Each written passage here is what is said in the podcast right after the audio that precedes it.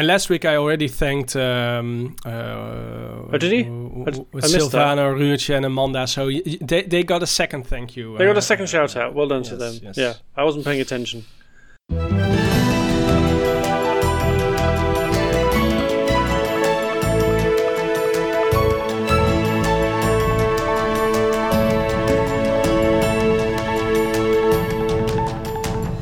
It's Friday, September the 8th, and this is the Dutch News Podcast, your weekly chance to catch up with what's been going on here in the Netherlands.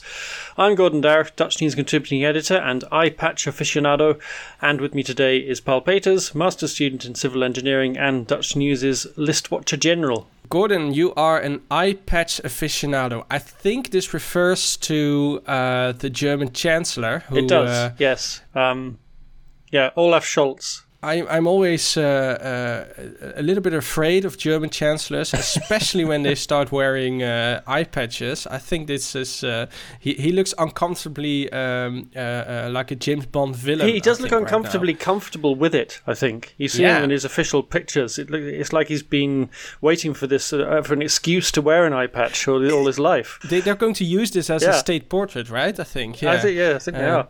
Yeah, but he, he um he hurt his face while he was out jogging, so apparently um he's messed How up his eye, happened, I don't know. and so the doctors told him to he has to wear an eye patch while he recovers. Was he attacked by an aggressive buzzard? Uh, quite possibly he was. Yes, maybe he was out running in Trenta. I don't know, but uh, that, that is entirely plausible. So yes, and anyway, so, so so he's now done his eye patch, and he, he put up a um, um, a post on uh, Twitter or, or whatever we call it these days, uh, saying I'm looking forward to the memes. And I have to say that the kind of Olaf Scholz memes I thought were a bit disappointing. It's mostly people kind of dressing him up in pirate costumes. Um, yeah, that's right. yeah. So and uh, with a Um, parrot on the shoulder with uh, Angela Merkel's face on it. Um, that I seemed to be the as well. Yeah. seemed to be the theme. A few people, but one of the ones I did like was uh, somebody who just uh, uh, put up a caption saying you should see the other guy, thought was quite good. yes, uh, I uh, I had an idea, but I had didn't have the time. It was it was uh, uh, picking all the prime minister candidates we have in the Netherlands right now and Photoshop an eye patch on them to see yeah. who uh, who who looks the best in that. Who and, best sports the eye patch? Yeah, yeah, Yeah, indeed. yeah. I've got to say it's not the worst accessory that a German chancellor has ever sported, uh, but uh, you know it, that does give him a certain kind of sinister look, uh, which, uh, which which Olaf Scholz never looked in the least bit sinister before now, and all of a sudden give the guy an eye Yeah. patch, and uh, yeah, y- your entire impression of him changes. Yes, and I've been uh, I, I had didn't have time photoshopping uh, my meme idea because I was uh, watching closely all the parties that have um, registered to take part in the upcoming general election on uh, Yes. November twenty second. Yes, wh- which uh, And, then uh, you got your work cut out there. Although it's not as long a list as it has been in previous elections. Right? No, last time it was over 80 parties that uh, uh, uh, uh, contested, and now it's only 50 or something. So, um, yeah, uh, we- have uh, we ha- only we, we won't have e- a king size bed sheet uh, ballot papers, only queen size uh, ballot Only queen size, time, yeah. I think. That's a relief. Yes. Yeah, and then wh- which of Um, the, uh, the, the contenders down the list, down the order, have have caught your eye? There are several weird parties. The one of them is uh, is called the Second Wind. Okay, Um, um, and yeah, I am not entirely sure uh, what they stand for, what the ideology is, but I uh, looked on their website a couple of days ago, and they uh, are crowdfunding the the, the twenty one thousand euros that are required to in order to take part in the actual elections. right. Um, at the beginning of the week, uh, this was at 35 euros, and it still is at 35 euros. So there's not much enthusiasm enthusiasm for this party. Um, there's also a party called uh, Partij Helder. Okay. Um, and given the uh, current affairs, uh, you would think that this might be a party of a certain PVV MP. Yes, Uh, that's not the case. This is a Green Right party. Um, a green and, right party. um, okay, yeah, so not green left, but green Yeah. right. Um, uh, so um, yeah, they is are this Mark Rutte take part. sneaking back in, trying to sneak back into Parliament? Because Possibly, he had a green right manifesto years ago.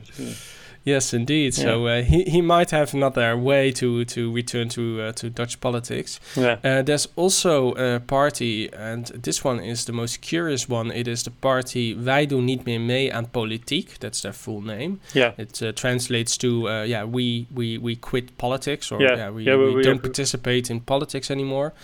Um, and yeah, that's just uh, a, a WAPI party. Just if, when you Yeah. go to their to their website, onvermijdelijk.nl, inevitable.nl.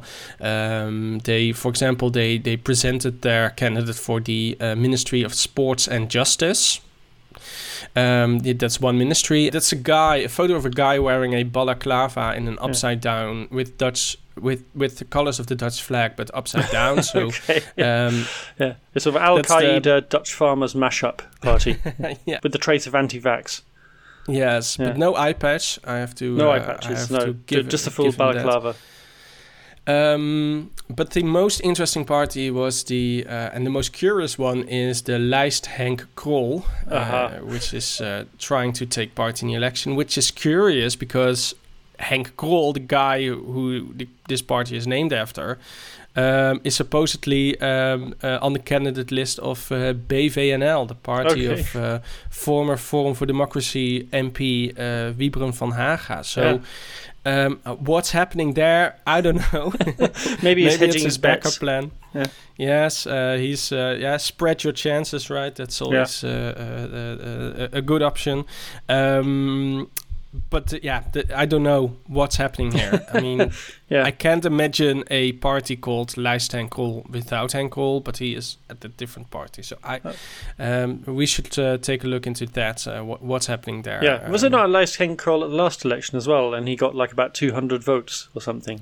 He, It was a little bit more, um, 2,000 votes, I Oh, think. 2,000, Um, yes, but uh, yeah, given that you need 60,000 for a seat, uh, that's Yeah. uh, it was disappointingly low. yeah, Um, but yeah, he's trying his. Uh, uh, uh, the, the, the, he he used to lead the 50 plus party, right? And yes, yeah. apparently he, he admitted this um, uh, a lot of elderly people approached him on the street saying that they had voted for him but um, when he asked uh, what exactly uh, did you vote they always said 50 plus because they still um, yeah uh, associate uh, th- that party with Henk Krol. Yes, yeah. um, and they were yeah, uh, unfamiliar with the fact that he was uh, he, he had quit the party and he was uh, he had started uh, his own political party so that was uh, also quite um, uh, uh, amusing I think yeah, th- th- this is the downside when uh, your voter base is uh, elderly people. You have to make Yeah. sure they actually keep up with the news.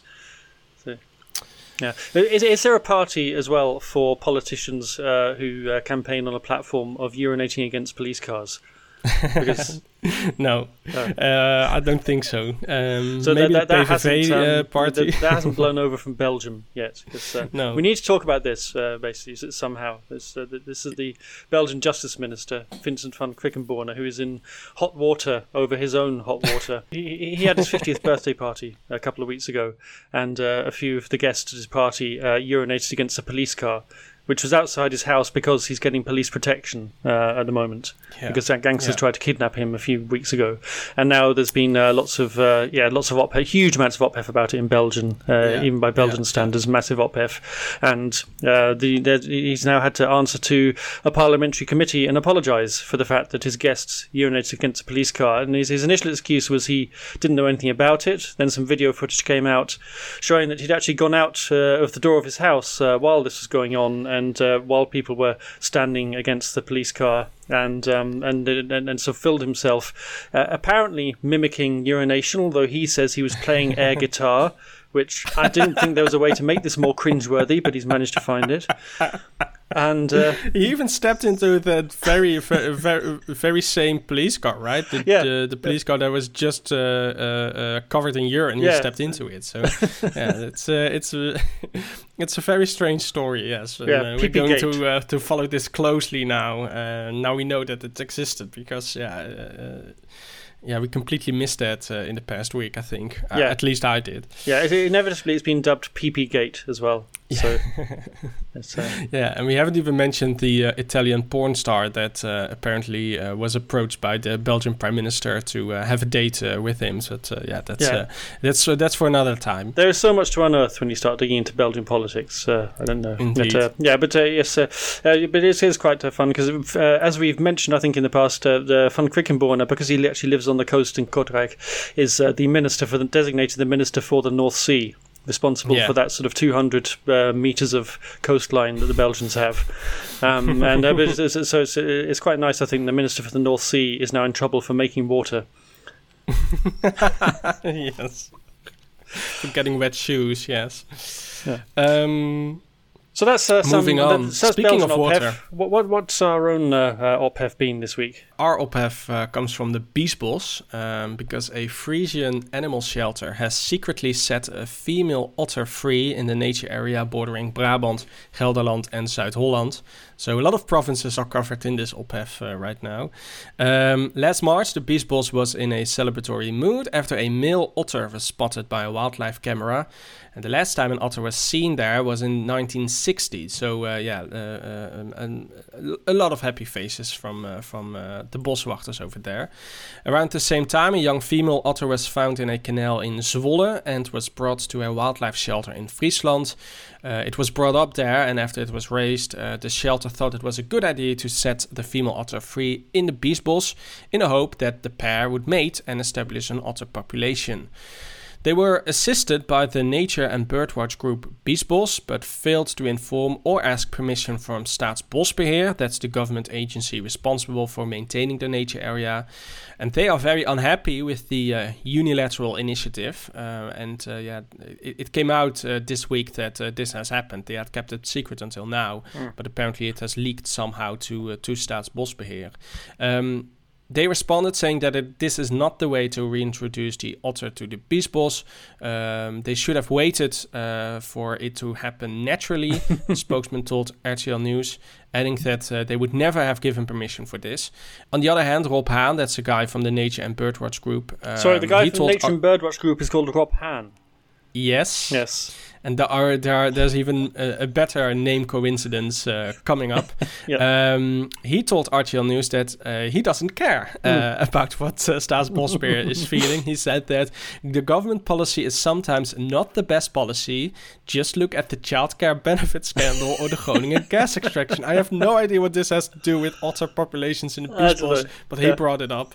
um, the matter has also attracted the attention of politicians. Uh, BBB, SGP, Ja21 in uh, Zuid-Holland uh, have asked the province how the question should be dealt with. And uh, the best name coincidence is that the article, which Mm. caught my attention on Omroep Brabant, was written by a guy named Frits van Otterdijk. Otterdijk. So yeah.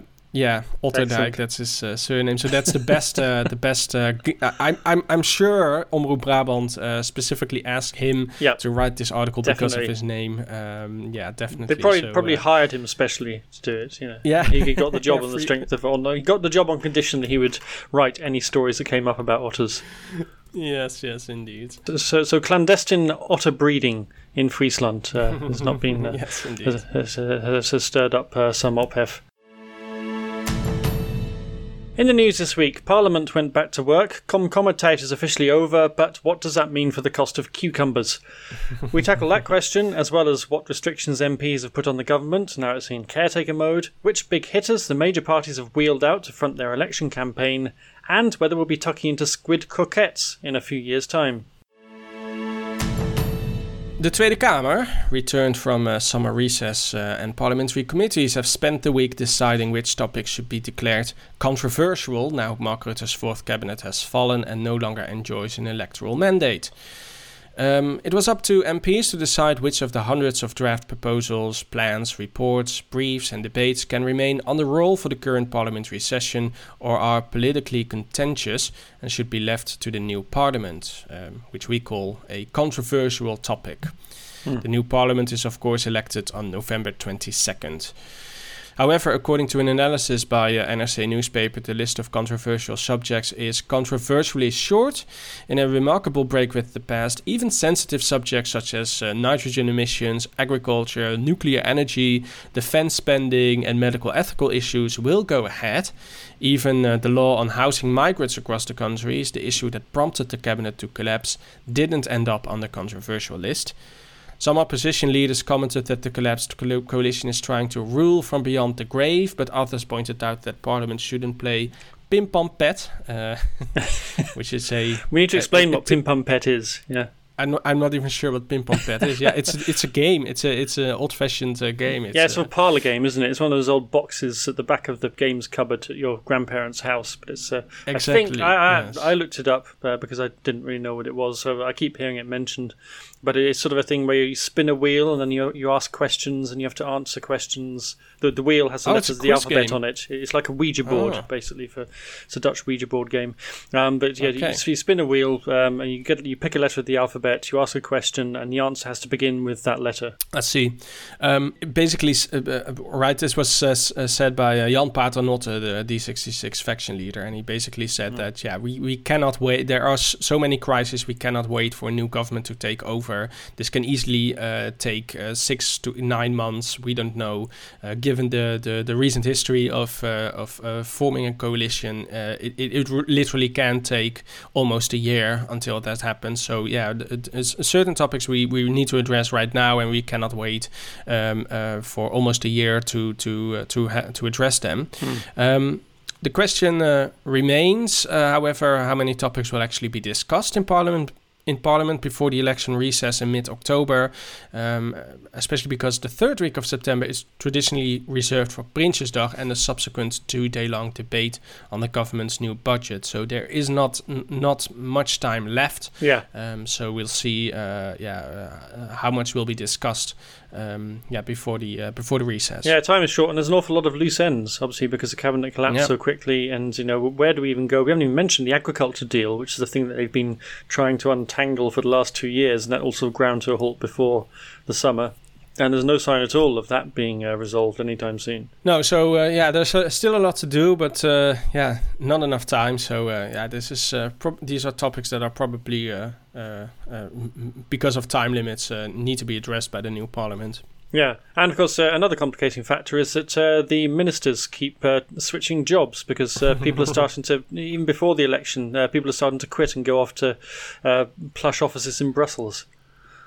Yeah, uh, caretaker Prime Minister Mark Rutte has reshuffled his cabinet after Foreign Affairs Minister and CDA leader Wopke Hoekstra has found a function elders mm. as Climate Commissioner at the European Commission. That is, if his nomination is confirmed by the European Parliament.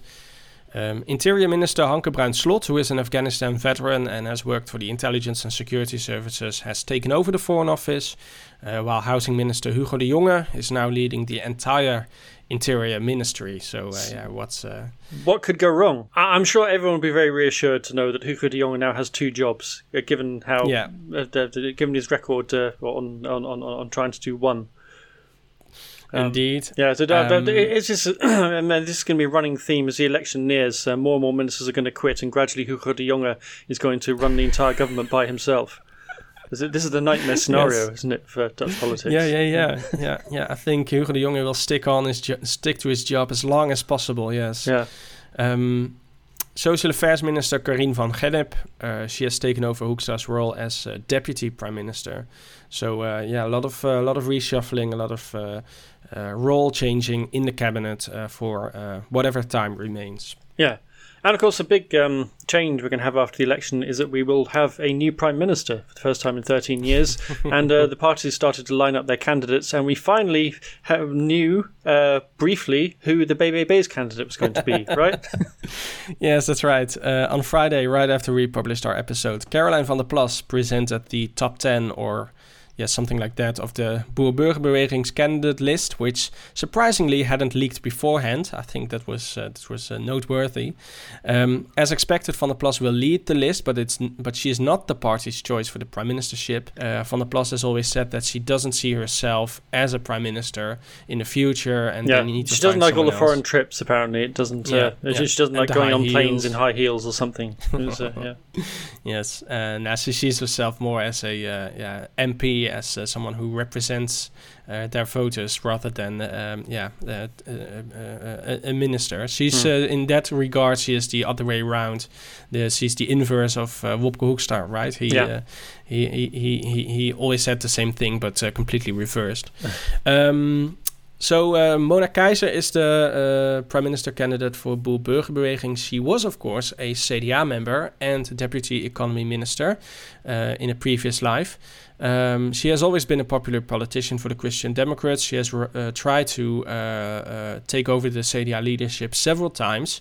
However, during the pandemic, when she was still a minister, she publicly put uh, question marks at the government's corona policies. after which, she was sacked from the cabinet by Mark Rutte, and that's the only time that happened in the 13 years he he he he was prime minister. So that was a unique moment. Yeah, um, so some distinction. yeah, yeah, and she was also a member of the CDA's party manifesto committee until August after she unexpectedly quit the party. Right. So um, she would have actually written part of the uh, CDA's manifesto. Yes, and all of a sudden she, uh, yeah. she uh, she she uh, she moved to uh, to the Boer-Burgerbeweging. The interesting thing here is that, or the Boer-Burgerbeweging, I have to say, uh, have said for weeks that they are going to um, uh, present their candidate for the prime ministership um, at this date. And right, they have Caroline van der Plas mentioned it several times. Yeah, they, they mentioned they issued press releases saying this is our candidate for prime minister. On the, yeah. on the website, yes. And two days after, or three days after it, she was presented presented as the prime minister uh, candidate, uh, Caroline van der Plas said, "Why are we always talking about uh, candidates for the prime ministership. She is a candidate on the Tweede Kamer list. Mm. She is going to be a uh, volksvertegenwoordiger, right? Yeah. It was uh, it was a, a, little bit curious that all of a sudden she made this U-turn about uh, yeah calling her a candidate for the prime minister. Yeah, it was a bit chaotic, wasn't it? Yeah. Yeah. Yeah. Also, the the I don't know if you have uh, watched the live stream of the of the presentation of the candidates. Uh, of, I did actually see the live stream. Yeah, yeah. How did that look? For the presentation of the candidates. Um, yeah. Well, was that professional? So yeah, well, the, the professional's not the word I would uh, the first uh, word that sprung to mind. But uh, no, yeah. the, it was a live stream on YouTube yeah. uh, with the phone in a vertical position. uh, that was that was uh, that was even the worst uh, thing yeah. about the presentation. No, um, sometimes you really notice that this is uh, still a party that was only founded two years ago and lacks a little bit of professionalism. Yeah. Um, well, I mean, I mean she has managed to get a list of candidates together uh, for the Senate and for the Kamer in the space of a year. That's right. For, from having one MP. So I guess we shouldn't be too hard on the BBB. I mean, given there are other parties that have been in existence for 15 years now and still aren't actually registered as political parties. Indeed, yes. Um, there were more people on the candidate list, of course. Uh, the third person um, is Gijs Tuinman. Uh, he is a former Special Forces um, soldier and recipient of the Military Williams Order. That's the highest military distinction in the Netherlands. So uh, quite a uh, quite a remarkable name on, yeah, on the candidate to say, list. It's there. been a really good week for nominative determinism, hasn't it? Yeah, Gijs Tuinman yeah, yeah, yeah. on the Farmers Party, uh, Mr. Gardner. Yeah. yes, indeed. Uh, he was presented as the party's choice for the uh, Ministry of uh, Defense. Um, um, so, yeah, he has no political experience whatsoever. So, I'm not entirely sure what the idea is here. But uh, they thought, oh, he's a soldier. He, uh, he, he, he, must know a lot about uh, um, leading a ministry. I don't know. Um, and another surprise were uh, other surprises were PVV MP Lilian Helder and Ja21 MPs Dirk-Jan Epping and Nicky Pauverwij, yeah. who joined the Boer-Burgerbeweging faction with immediate effect, and that brings uh, their seat number to uh, four in the Tweede Kamer. Yeah, and that's also left Joost Eerdmans as as the only Ja21 representative left in Parliament, which he was not happy about. No, of course not. he he complained about uh, uh, seat snatching. He yeah. said these uh, these seats uh, belong to my party. Ja21. They should um, uh, hand them over back to to to, to me, um, which is a curious thing to say for him because uh, when he was an LPF MP, he also broke with with that party mm. and um, yeah didn't bother giving his seat back to to the LPF yeah. party. And of course, so, he later later broke with uh, Forum for Democracy as well, and uh, took away all of uh, Forum's senators to. Uh, to, uh, to oh yeah, that's right. Yeah. Yes, yes, yes. Of course, yeah. And um, so um, yeah, another curious thing to say uh, f- from him. Um, Boer-Burgerbeweging. I think they are they are still a a party that is in the establishing phase, right? It's yeah. not a solid party yet. Do you think um, it is wise to bring in three people from f- uh, other parties. Two of them have uh, had uh, membership of parties, uh, like four, like uh, membership of four parties in the past four years, or five parties in the past five years, like uh, in Epping's and Pouw-Verweij's case. Um, that wouldn't be a wise thing, I think, right? Yeah, I think to, it's, it's not so much the fact they've yeah the, the fact they've managed to get some more seats is is good for them. But yeah, um, when when you're bringing in people with a track record of yeah ab- abandoning parties, I don't think that's great. I mean, it's only a matter of time, I think, before uh, Femke Merel van Kooten uh, turns uh, uh, has her name added to the list, uh, or possibly Henk Krol. I don't know. Yeah, so, yeah. indeed. No, yeah. I don't think that's uh, that's the right thing to do. I mean, it is of course very tempting to to to to add a number of seats to your. Um, to your faction for the for the for the what is it two and a half months uh, uh, left in uh, in the Tweede Kamer. Um, it, it, another thing is is probably um, and another consideration is that they want some experience on their candidate list. Uh, so that is a way to uh, to establish that. I think even though uh, Epping and Pouw-Verweij are MPs for what is now two two uh, yeah two and a half years, so yeah. yeah. they are not as experienced as, for example, Mona Keijzer, who is I think a much more logical uh, addition to to the party. And I'm I'm thinking um, what if you take a Venn diagram of de Boer-Burgerbeweging, CDA, Ja21, Forum, what is the what what is the area where they where where, where they all come together, right? What what are their yeah. similarities? Well, well, well, I, I can't what really have in common? Them. Yeah, yeah. Apart. I can't really I can't really yeah understand what apart, they all have from, in common. Uh, apart from opportunism, possibly. Exactly. Yeah. Yes. So um, yeah, I don't think that's uh, from a from a party stability point of view, uh, uh, I, I, mean, the, the worst case scenario is what happens to um, Forum for Democracy, right, in November 2020. Yeah. That is the worst case scenario. Where they just um, imploded, basically. Yeah, they, they when it when it yeah. literally imploded, fell apart. Yeah. It, it, especially because they, they they all of a sudden became so big in the Senate, just like the uh, what happened to the Boer-Burgerbeweging. Mm. Um, is it then wise to bring in people who are actually involved in that collapse and in that implosion uh, on board? Yeah, you, you are you I, are kind I, of holding yourself hostage to fortune, it. aren't you? I mean, I, I, don't think it's too likely they're going to have that kind of spectacular collapse because that was partly to do with uh, Thierry Baudet's overarching ego, and of course the fact they had this whole problem simmering away with anti-Semitism in the uh, in the party ranks. I don't think those are issues that are going to confront the yes, Beweging.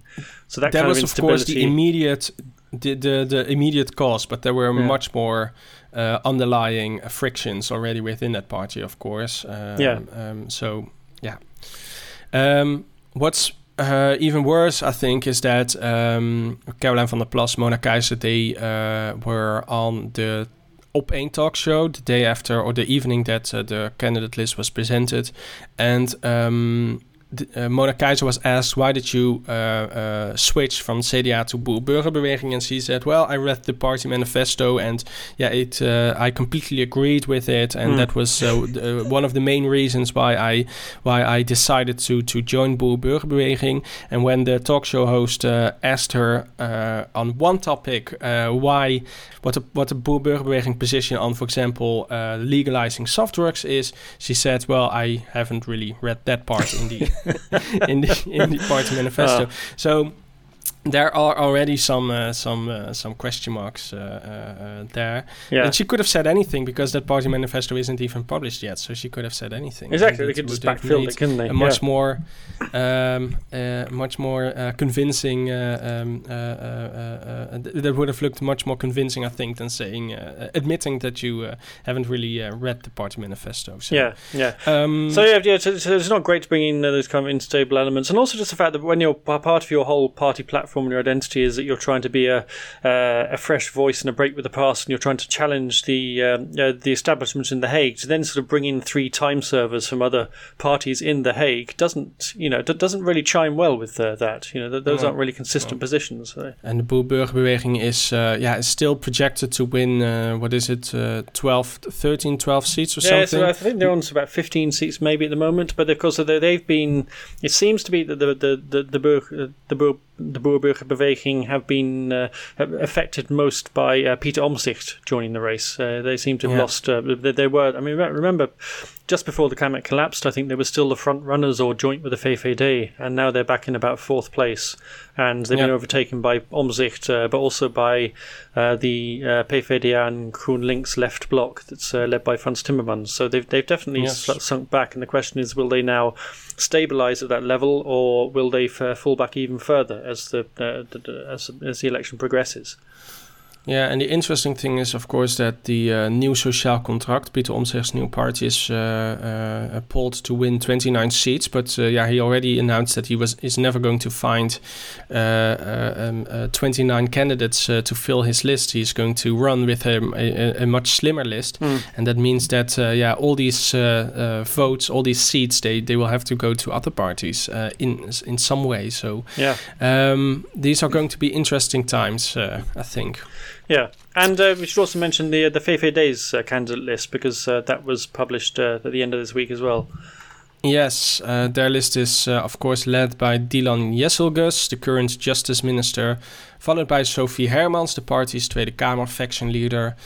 Um, several other ministers are in the top 10, such as uh, Nitrogen Minister Christianne van der Wal and Asylum Minister Eric van der Burg, which is an interesting thing because he worked so hard to uh, to get the uh, spreading law passed uh, in the Tweede Kamer, but it was vividly opposed by the by his own VVD party. Yeah, Um, and um, um, it, it, immigration was, of course, the topic the, the, the cabinet uh, uh, collapsed over. So, um, to put someone who is supposedly so, um, yeah, uh, disagrees on such an important uh, issue for the VVD party uh, uh, on the number three uh, spot on the candidate list is an interesting choice, I think. yeah, and of course they, they've said in their manifesto that they're not going to proceed with the spreading law either. That they, they want to No. dump it now, don't they? So No, that puts uh, no, Van der yeah. Burg in quite an awkward position because he's been the person who's been saying all year that uh, this is that this law is essential, basically, to control immigration. And of course, Yeah, controlling so, immigration uh, is one of their main uh, main policy areas. I think the first sort of 10, 15 pages or something in manifesto was all about immigration. Yeah, Yeah. yeah, it's uh, it's uh, it's it's one of the the main topics uh, the VVD is concerned about right now. Um, there are seven women in total in the top ten. The list is uh, mostly filled with current MPs, and the biggest newcomer is Claire Martens, who is now serving in the Amsterdam City Council. And it is, of course, the first time since 2003 that the Liberals are contesting without Mark Rutte as leader. And it's really uh, strange to not see him uh, standing on the uh, on the on the number one spot of uh, of the Yeah. VVD uh, candidate list. Uh, to That is quite a honest. sting, isn't it? Yeah, the the, the VVD without Rutte. It seems strange. Yeah. yeah, Yeah. yeah. Do, do you know? Do you know what uh, the last uh, the, the previous leader uh, managed in that election in two thousand and three? Because uh, Mm, it was Gerrit Zalm, but uh, oh, of course. Yes. Yes. Yes. the, the former finance minister. Yeah. Uh, I forgot about that. Yes. Yeah. It's uh, it's uh, it's almost a lifetime ago, right? Yeah, and he, they actually won twenty eight seats then, but that was only good enough for third place back in Hmm. Yeah. those days because the other two Yeah. parties, the PVDA and the CDA, got more than forty. Change times. Yeah, we haven't even mentioned uh, CDA, who is currently polled to have three or four seats. And uh, yeah, given that uh, in in those times they easily won 40 seats, uh, times have uh, have really changed uh, in that regard. Even though some analysts uh, say that uh, Christian Democrat uh, ideology is still to be found within the Boerburgerbeweging and the New Social Contract, and CDA uh, was uh, uh, uh, was established as a merging of three parties, and um, it is uh, yeah the, the the we have circled back to to 1980, uh, Yeah. but now uh, the Christian Democrats are split in three parties as uh, as was the case originally. Yeah. Asylum is going to be a big issue in the election campaign, as we've just been mentioning, uh, and it took centre stage again this week as uh, Eric van der Burg, the caretaker asylum minister, said third country nationals from Ukraine would be allowed to stay. The minister had given non Ukrainians who fled the war a deadline of September the 4th to either return to their home countries or apply for asylum through the regular channels. But in what's becoming a kind of staple of Mark Rutte's cabinets now, the several of the refugees took the government to court and won. The Council of State hmm. ruled the demand from Tanzania could stay pending the outcome of an appeal against a lower court decision, which won't be decided now until at least November. And so uh, Van der Burg basically had to make a U turn um, uh, because he'd said in previously that third country nationals had been given ample time to leave or apply for regular asylum. The Refugee Accommodation Service COA and organisations uh, like Vluchtelingenwerk, uh, who work with refugees in the Netherlands, have urged the government not to put the so called spreading law um, on the list of controversial items, and they seem to have got their way because uh, it looks as if it won't be deemed controversial. But on the other hand, the VVD now say they're not going to proceed with it, and there's a whole, yeah, it's real uncertainty over whether or not it's going to survive into the next uh, cabinet term which of course throws up the whole issue of uh, how you then do um, uh, make sure we don't have uh, you know, overcrowding it Ter Apel again as we did last summer. So a real kind of knotty problem that we have uh, over uh, the spreading law and uh, uh, refugees. But we're saying that this, this particular issue of, uh, of uh, non-Ukrainians who came from Ukraine, this is about I think 4,500 people. I think out of the total number of what is it, 80,000 refugees from the Ukrainian mm. war. So it's not a huge number. Yeah. yeah. Um, and there's also been some disturbing reports about unaccompanied children. Yes, UNICEF uh, published figures this week saying the number of child refugees in emergency accommodation has gone up by 20% in, in the last six weeks, so over the summer period. Um, altogether, there's nearly 4,000 children living in refugee shelters, 1,500 of whom are unaccompanied. And Suzanne Laszlo, the director of UNICEF Nederland, said they suffered from having little privacy, no future prospects, and nothing to keep them occupied. And some also slept in unhygienic conditions that compromised their health. And the quality of care mm. these children receive varies by location, is unclear, which is uh, very worrying, she said. Yes, and uh, at the other end of the scale, healthcare claims by undocumented migrants are uh, going up. Yeah, this is a kind of a long-running simmering problem where people um, arrive in the country illegally and then then stay, but without any real social security or any security of tenure, um, because officially they shouldn't be here. And that one thing that means is they can't take out health insurance because they don't have a registered address. But uh, as they get older, they start to need treatment, especially as they're often working in you know uh, jobs in um, where they work long hours in terrible conditions, um, and uh, eventually it comes to the point where they, they reach breaking point where they can't carry on. They go to the doctor, um, they get then get into the healthcare system, and they are entitled, even though they're not undocumented and don't have health insurance, they are entitled to the basic standard of healthcare. That's a um, basic right they have. Um, and so, therefore, the government then has to repay the cost of their care. And the agency that administers hmm. that, mm. the CAK, said this week the number of claims went up by 30% last year, and the cost has risen from 43 million euros to 51 million in three years. And you can only see this problem getting worse because you know these people who've been here for yeah. decades now are getting older and, and, and sicker. And community workers say you know, this is uh, a problem because they often delay seeking treatment as long as they can because obviously they're worried that they'll get shopped to the government if they turn up at a doctor's surgery. They have got a history of very bad relations with the government, and so when they do finally go to a doctor, they need much more uh, extensive and expensive treatment uh, than they might have done if they'd gone a little earlier. And when they do go to hospital, they're often given treatment uh, kept in overnight, and then chucked back out onto the street because they got nowhere to go. They don't have medication because they, again, they you know, there's no address to send the prescription to. Um, and doctors' practices, particularly in urban areas, cities like Rotterdam, are starting to turn away new patients because their lists are full.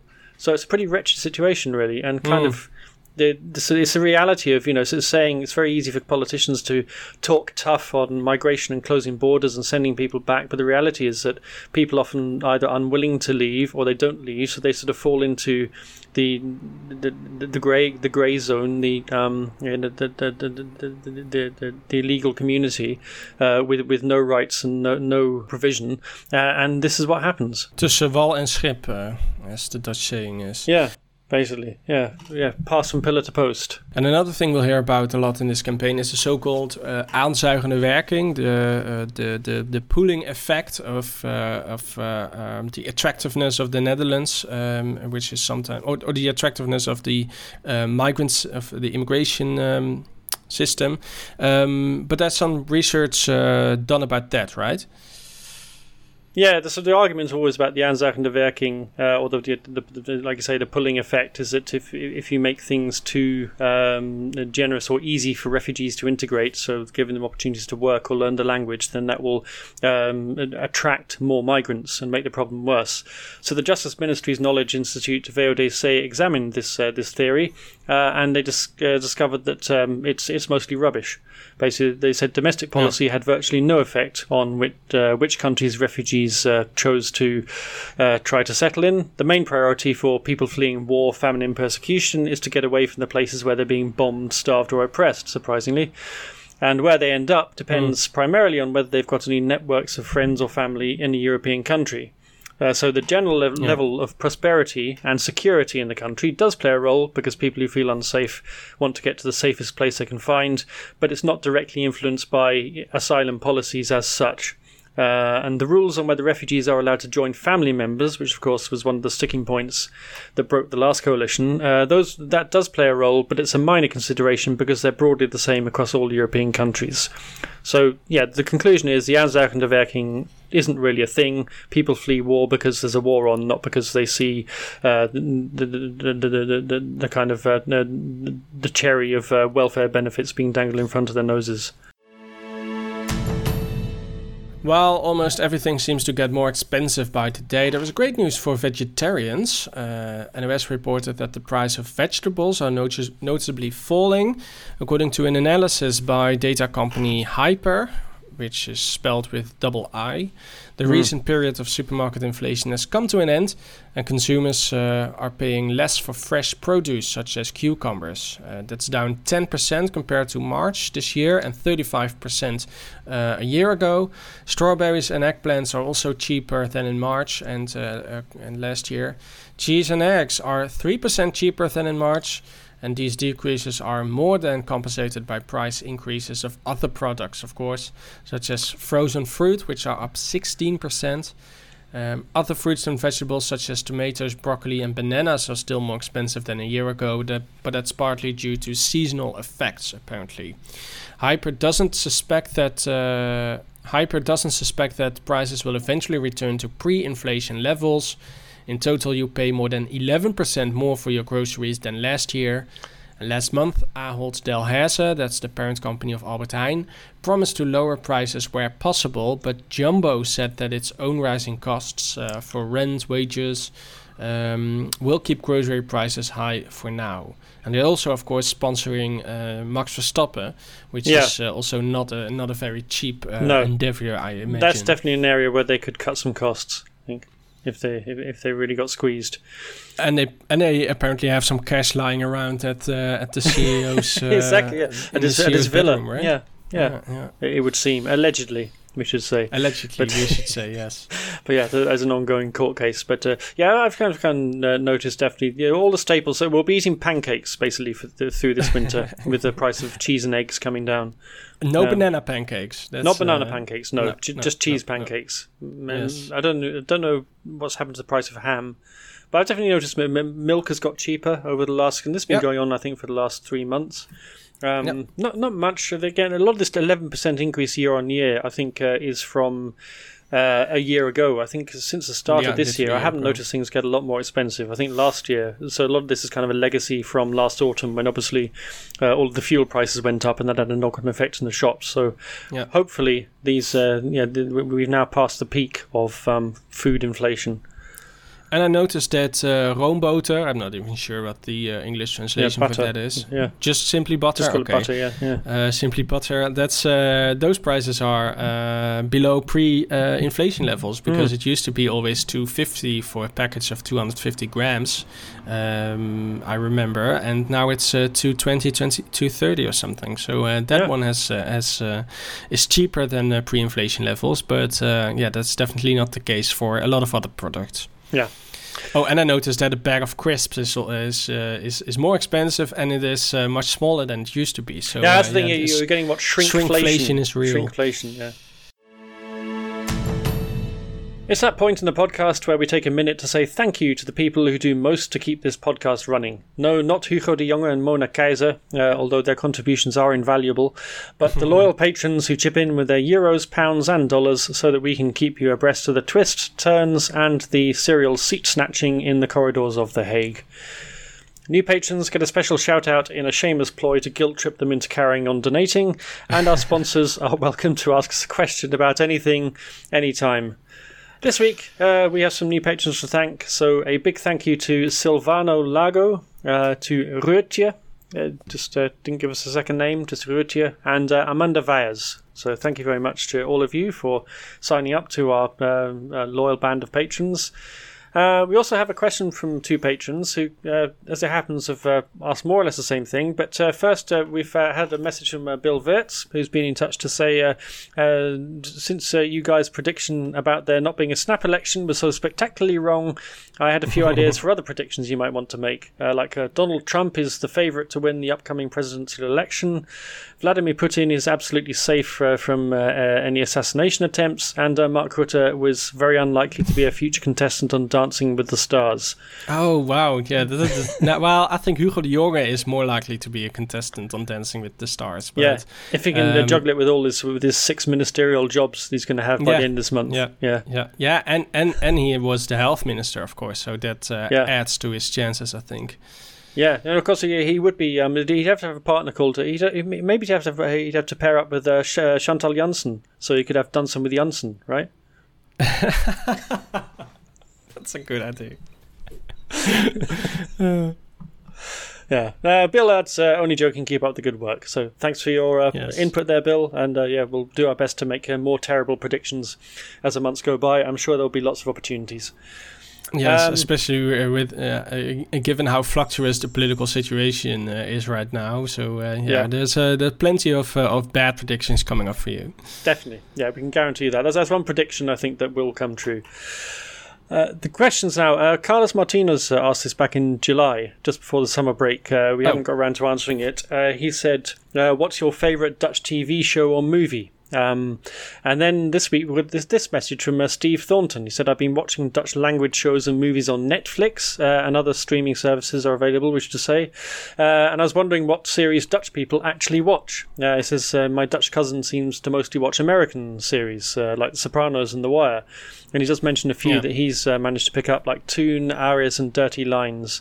Um, I was wondering how they resonate with Dutch people on a pure TV entertainment level, or do you have any other tips?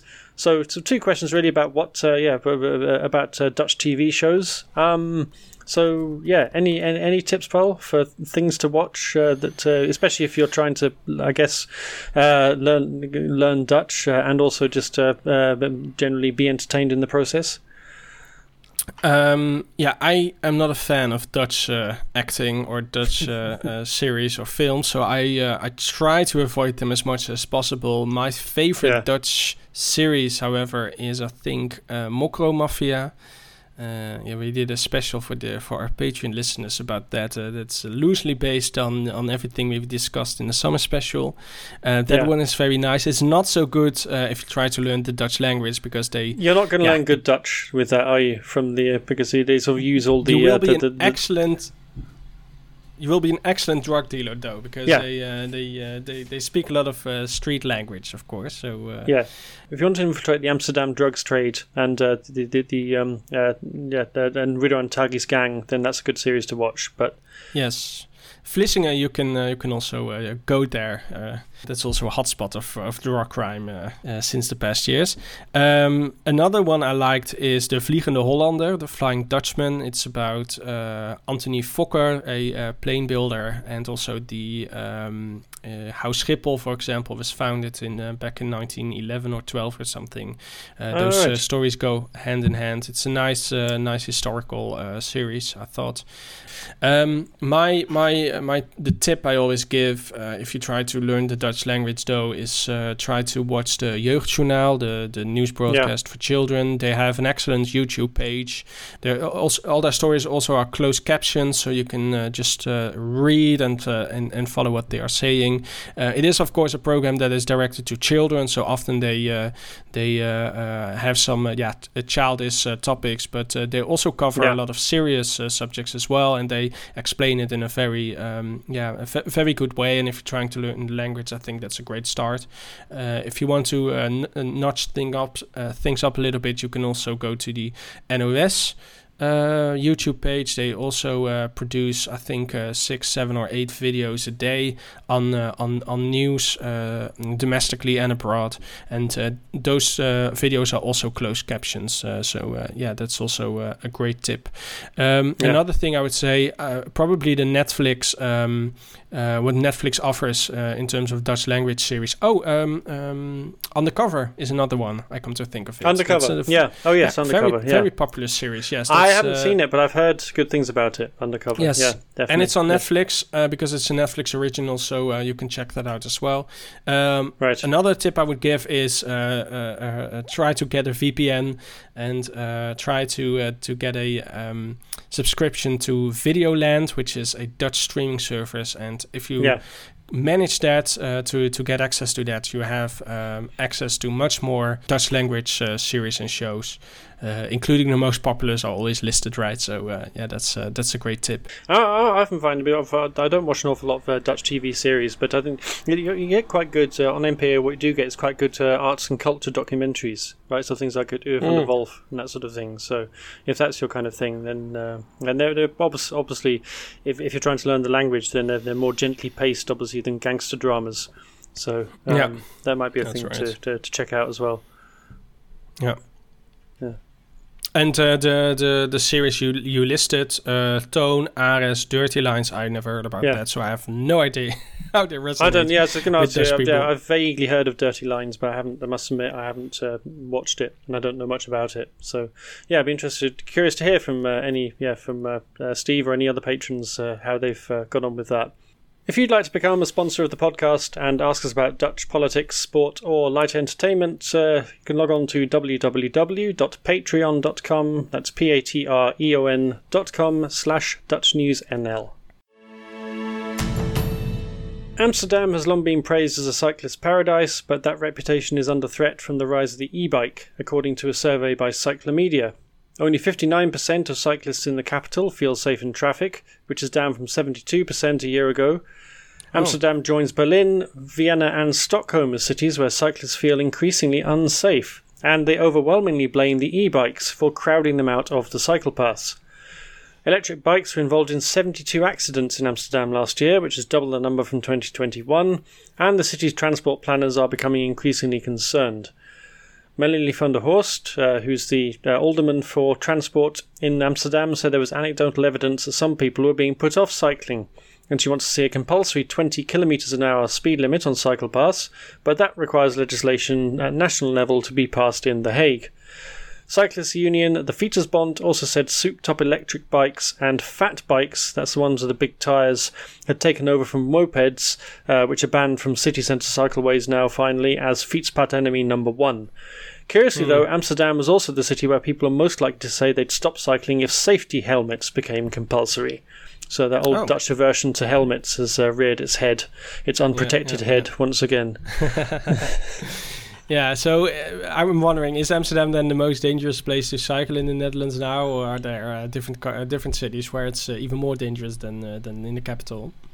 No, it's not the most dangerous. So that'll be Leiden, uh, according to oh. insurance companies who reported 23 cycling accidents for every 10,000 residents in the university city uh, which is nearly three times the national average. Uh, Wassenaar also stood out with a figure of 21.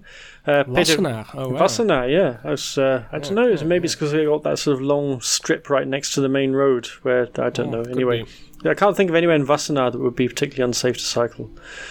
But uh, well, maybe it's because uh, Maxima keeps uh, pulling out of the uh, the entrance to the palace and uh, knocking cyclists over. Who knows? Look that up. yes, look that up. It's a very obscure reference. Uh, anyway, um, Peter Rumler, chair of the Leiden Cyclist Union, said the city was spending millions on making bike routes safer and limiting access to cars, but the cyclists themselves were letting the side down. It's a busy student city, and students aren't always the best cyclists, uh, he said. so. Okay. There's always someone else to blame. yeah, yeah, I was just going to say, yeah. Uh, Zuid-Holland province in general uh, didn't come off well. Uh, four and a half thousand of the 15,000 cycling accidents in 2021 happened in the province, although it's worth saying it's also home to more than 20% of the population. Yeah, and I was going contains to say. some very big cities as well, so not surprising really.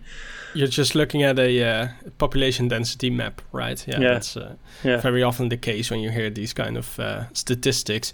Uh, it is worrying though that uh, uh, traffic safety is uh, is decreasing because yeah, it's something that uh, the Netherlands is, al- is always very proud of, right? That Yeah, um, uh, uh, uh, per uh, traveled kilometer, uh, the number of deaths is uh, twice as low as in Belgium, for example. But yeah, if uh, if we, we if we are keeping in this direction, then uh, yeah, we won't uh, we won't be able to uh, to to slap those kind of statistics in, in the face of our southern neighbor anymore. So uh, it's something we should work on. we should definitely ma- Um, make sure that we don't lose that kind of one-upmanship. Yeah, and I mean to be fair, I mean cycling accidents in the Netherlands tend to be uh, a cargo bike coll- colliding with a uh, a regular push bike, but uh, whereas in other countries it's more people being knocked down and killed by a white van, right? So it's uh, Yeah. we should put it in context a little bit, but yeah, it's obviously a worrying trend if people are actually being put off cycling. Um, on the other hand, uh, Yeah. m- maybe this is fi- we are finally uh, going to start to see more people wearing um, uh, helmets on cycle paths. Dare I say, even though It's definitely you, a trend, though. I, I see many more people wearing wearing helmets. you uh, see more people, I think, especially now more than, older than people. 10 years ago. Yeah, and young people, younger people, yes. So uh, it's Yeah. uh, it's definitely something that you see uh, popping up more often on the Yeah. streets uh, than than yeah, let's say 10 years ago. Yeah. Whenever you mention helmets on Twitter or in any kind of forum, people go, "Oh no, we're not going to do that. We're not wearing helmets. We're not. No, of Du- course not. We're Dutch. We don't wear helmets." Yeah. yeah. But I I, think- I, I, I, have the, the same uh, same position in. Uh, uh, Yeah. I fully agree with these people. Yeah, we- don't we don't want to be like in Britain where you have to sort of dress up like Homer Simpson going into the nuclear plant to go and get on a bike, right, with all your safety gear. But a lightweight helmet on your head isn't too much of an imposition, I don't think. Rising sea temperatures caused by climate change will profoundly affect the North Sea fish population, research by Wageningen University has found. The North Sea is becoming too hot for cold water species such as cod, plaice, and sole, and are being replaced by mullet and squid. Yeah, the, the umfishing is real, right? Yeah, Um, yeah, these species prefer warmer water, of course, and this will also affect other species up the food chain uh, as they will follow their prey and leave for cooler areas. Uh, other effects on the North Sea ecosystem are also expected as species that will stay need more food as higher temperatures make them use more energy. Fishermen are already discovering species usually found in hotter climates in their nets, in their nets, uh, such as squid, langoustine, uh, as well as uh, mysterious brown packages uh, uh, destined to Denmark. Um, there are yes, yeah, there are currently no rules and regulations. I forgot about this joke. yeah. it's a good I one. Yeah, yeah. This is, yeah. Yeah, I completely forgot I wrote this in the If you- script. Um, You wrote in this, th- th- th- th- th- yeah, you wrote in this joke about uh, Urk fishermen uh, shipping drugs up to Denmark. Yeah, Yeah. Uh, and fish quality label MSC is asking uh, uh, to include the exotic fish species uh, in the European Union's fish quota lists. Uh, however, environmentalists uh, fear that overfishing is preventing scientists from acquiring a good overview on the number of new fish species and its population sizes, and that's information needed to establish new fishing policies uh, well enough. Someone uh, who is happy with the arrival of squid in the North Sea is not me because I don't like it, No. but uh, that's uh, sustainable fisherman Hendrik Kramer. Uh, catching squid helped him through the pandemic, he told NOS, even though he is exporting 90% of everything he caught uh, abroad or outside the European Union, even. right. So we'll be selling uh, squid to uh, yeah to Japan or places where they actually eat squid before too long, probably. Yes, and hopefully we won't have uh, any trouble with our uh, new um, nuclear power facilities because uh, then, uh, yeah, Japan Yeah. won't uh, import that anymore. Then we need uh, our new prime minister Mona Keijzer to eat squid in Yeah. front of a camera in order to uh, uh, convince everyone that uh, eating fish from our waters is safe. Yeah, well, she she's from Volendam, isn't she? So that's uh, kind of. Oh, that's yeah, yeah, Yeah. that's right. Yes, Yeah. she's from Volendam. Yeah, she is. Uh, she, she should be she's used to used to.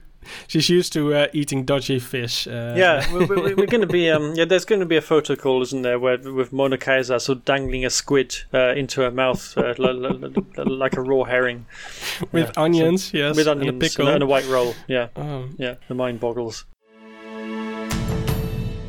Sports news, and the Netherlands took a big step towards qualifying for Euro 2024 with an impressive 3 0 win against Greece in Eindhoven on Thursday night, uh, which was never in doubt, right? No one thought that uh, they were going to slip up against Greece. Yeah, there's a lot of doom mongering, obviously, because uh, the, the Dutch had a, a, two pretty rotten opening matches, losing to France and then having a sort of hobbling win against Gibraltar. But uh, they looked a lot more fluid, I thought, on Thursday night. Uh, Denzel Dumfries uh, led the charge in the first half. He set up Marten de Roon for his first international goal in after 17 minutes. Then, after half an hour, Dumfries uh, swapped passes with Xavi Simons on the right before chipping across to Cody Gakpo, who uh, controlled the ball in his chest and rolled it in. And then the third goal was scored by Wout Weghorst after 39 minutes, uh, again from across by Dumfries. Um, a couple of minutes after Dumfries himself had struck the base of the post. So that puts Oranje in kind of pole position to take second place in the group behind France. Um, their next Pole match, position to take second. Uh, sp- pole uh, position to second take second spot. Hmm. Yeah, th- Okay. th- that's how it works in football. Yeah. Um, their next match uh, is on Sunday uh, in Dublin against the Republic of Ireland, which is the first Okay. time they played a competitive match in Dublin since September the first, two thousand and one. Do you remember what happened then? Um, I, I I know what happened ten days later, but Yeah. uh, on September first, two thousand one, I'm not entirely sure. Well, no. uh, Louis van Gaal has described it as uh, the worst uh, day of his uh, managerial career, I think, or the low point of his career, because it's when the uh, Oranje lost to the Republic of Ireland 1 0 and they Ah. didn't go to the World Cup in Japan and Korea. And Van Gaal was Mm-mm. fuming and he resigned shortly afterwards. And uh, yeah, he was not best pleased. It's been Van Gaal Ophef this week, by the way. You yeah, this? I was going to Yeah, say that. yeah. Yes. Because he he, he he he gave an interview. I think at the uh, was it the Player of the, the the European Player of the Year awards or some or, or no, the- I think he, he got a sort of uh, football lifetime achievement award. That's right. You got, got a lifetime achievement award, yeah. And then uh, out of nothing, I think he wasn't being particularly asked about it, but uh, he, did- he, he he mentioned that he thought that uh, the World Cup had been rigged in favour of Argentina. Yeah. And then when he was yeah. pressed on the issue, he said, uh, "No, no, no, I've said enough already." Yeah, yeah. He basically, but he basically said that uh, uh, referee was. Uh, what did he say? can't remember what he said exactly about the referee, but um, he was basically asked, uh, "Do you think that uh, they, you know, that it was pre it was it was preordained that uh, Messi Yeah. should become world champion?" He said, "Yes, that's what I think." Yeah, Yeah. yeah, yeah, yeah. That was it. and there's Um, caused enormous ophef all around, you know, Argentina and uh, the yeah the the, the, Spanish speaking uh, world in general. That uh, Hmm. Van Gaal had, yeah, had, sort of raised this conspiracy. And uh, Max Verstappen has been uh, breaking records again, uh, hasn't he? Yeah, it's going to be quicker soon to list the records in Formula One that aren't held by Max Verstappen. He's Yeah. um, yeah, he won the Italian Grand Prix at Monza last weekend, and that was his tenth victory in a row, and that beats a mark that was set by his predecessor at Red Bull, uh, Sebastian Vettel, in 2013. Um, yeah, even after Carlos Sainz beat Verstappen off the starting grid and uh, managed to stay in front for about 15 laps, it wasn't really in doubt that Verstappen was going to eventually win, and surely if he did. And afterwards, he did his best to be modest, which is uh, not a thing that he's ever going to set any records in. I don't think modesty, but he did say, uh, "I never would have believed that was possible, but we had to work for it today, and that made it uh, a lot more fun." So Verstappen now has a 145 point lead in the Drivers' Championship over his teammate uh, Sergio Perez, with uh, Fernando Alonso just ahead of Lewis Hamilton in third. Yeah, and the team boss of uh, Mercedes uh, was asked what he thought about um, Max Verstappen's uh, uh, record, and he said, "Oh, that's that's something uh, only people who read uh, Wikipedia are interested in." um, and uh, yeah, that also caused uh, some ophef Yeah. uh, among the Max Verstappen fans here in the Netherlands. Yeah. Um, But um, last, uh, but certainly not least, uh, there is cricket news. There is gloriously there is cricket news uh, Ah. because uh, yeah, it's uh, just four weeks now until the uh, first ball is bowled in the ICC Cricket World Cup in India, and the Netherlands have named their 15-man squad.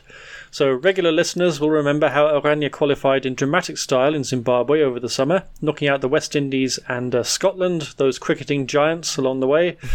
Uh, the Dutch have recalled experienced duo. are they are they cricket giants? I'm not sure. well, the West Indies are, yeah. Okay. I, I just promoted Scotland because uh, you know, that's what I do. Uh, the Dutch have recalled experienced duo uh, Roelof van der Merwe and Colin Ackermann, who uh, both starred in last year's T20 World Cup in Australia. That's an even shorter version of the game than the, the one day version. Uh, Max O'Dowd will open the batting again, and the heroes of the qualifying competition, like Logan van Beek and Bas van der and Captain Scott Edwards, are all included as well. And there's a first call up for the South African born batsman Sybrand Engelbrecht, uh, who is uh, what the star of the Dutch Domestic Cricket League uh, this uh, this year, which I know you follow very closely, Paul. yes, he has. He, he really has the the mo- almost the most Dutch name ever. I think. Yeah. Sybrand Engelbrecht. I think they, they picked a guy, yeah, with, with the most kind of Grachtengordel sounding name they could Yeah. possibly come up with. Yeah, definitely Yeah. a Dutch cricket uh, cricketer uh, bra- uh, branded. Uh, yeah, he was captain of Voorburg, who won the Dutch Championship, and he scored 549 runs uh, during the season. Head coach Sounds Ryan, impressive. yeah, it is. Okay. Head coach uh, Ryan Cook said the team's goal was to reach the semi-finals, uh, which is uh, pretty ambitious, got to say. But uh, know, why not aim high? They've got nothing to lose. No one expects them to uh, pull up any trees. Uh, but yeah, they, they, they- I'm sure they, will learn a lot, and they're a team with real spirit who play for each other. And they're certainly, if they provide as much entertainment as they did in the qualifying competition, then it'll be a great a, a, a great show. The Netherlands' first match will be against Pakistan on October the 6th, and we'll keep you right up to date here on the Dutch News Podcast. That's all we have for you this week. This podcast is a production of Dutch News, which can be found online at dutchnews.nl. We'll include links to everything we talked about today in the liner notes, and you can get in touch with us by email to podcast at dutchnews.nl. If you want to help us out, please subscribe to the podcast and leave us a rating, uh, or you could even back us on Patreon at patreon.com slash dutchnewsnl, and you'll earn yourself a uh, shout out on the podcast. My thanks to Paul Peters, I'm Gordon Darroch, and we'll be back next week.